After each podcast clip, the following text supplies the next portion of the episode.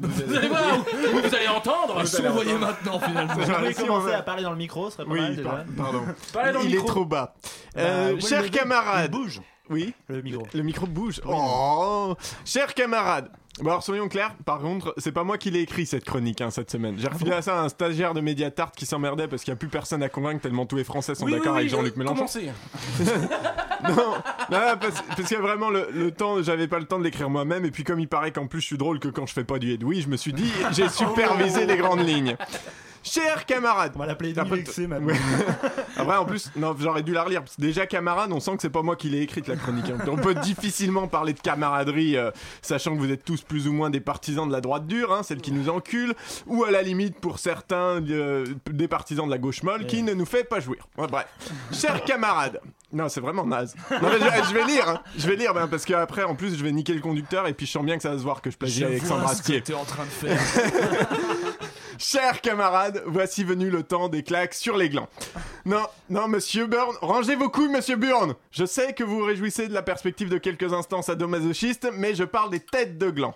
Après, honnêtement, je sais pas si j'ai beaucoup de travail encore. Vous avez vu Poutou au débat? Non, on vient d'en parler, mais c'est high kick retourné dans la tronche de Le Pen et Fillon. Heureusement qu'on le voit que deux semaines tous les cinq ans, lui, sinon j'aurais plus de taf. Hein.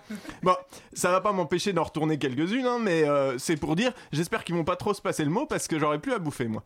Première tarte de la semaine dans la tronche des deux journalistes qui ont endormi le débat mardi dernier. hein. Elles ont pas de bol, j'ai commencé à regarder quand elles ont parlé de terrorisme.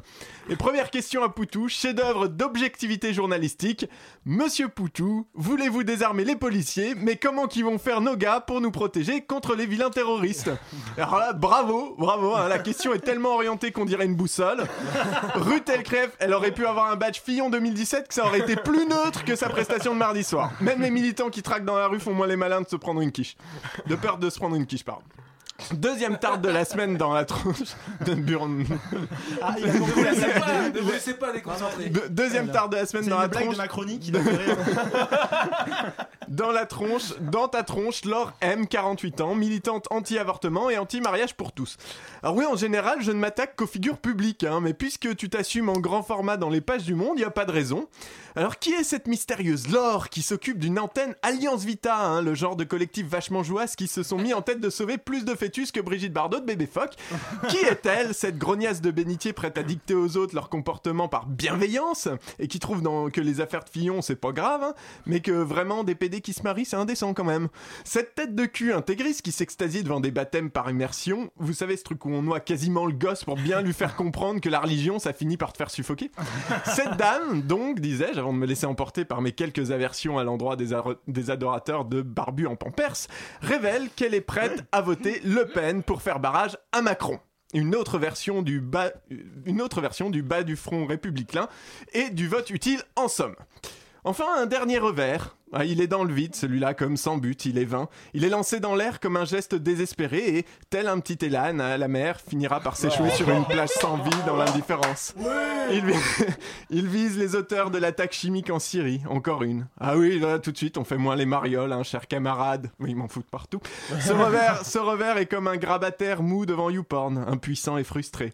En vrai, on sait bien que la guerre c'est moche, mais l'image en une de Libé nous le rappelle. Et si celle-ci nous parvient, il y a toutes les images qu'on ne nous montre pas. Celle des morts à Mossoul, par exemple, sous les bombes de la coalition. Alors oui, les bombes qui explosent ne sont pas des armes chimiques là-bas, mais ces morts sont-ils plus supportables sous prétexte qu'ils sont éparpillés? Tu paries qu'on peut pas rire de la Syrie Non, non, non. Non, on va éviter de parler de la série. Merci, Louis Pellemel. Franchement, eh, je pense que c'est la meilleure chronique que vous ayez faite depuis que vous êtes là, quoi. Genre, je Le, le mec, quoi, a euh, écouté l'émission deux fois. dernier Non mais sincèrement, je pense que c'est peut-être les chouquettes qui fait ça. C'est ça, Ramenez-en, les- à toutes les émissions, merci, ça sera cool. Merci beaucoup, monsieur Vous êtes, donc, vous êtes euh, facilement pour- corruptible, Stéphane. Oui, mais bien évidemment, et je suis un. D'ailleurs, grâce au, grâce au chocobo,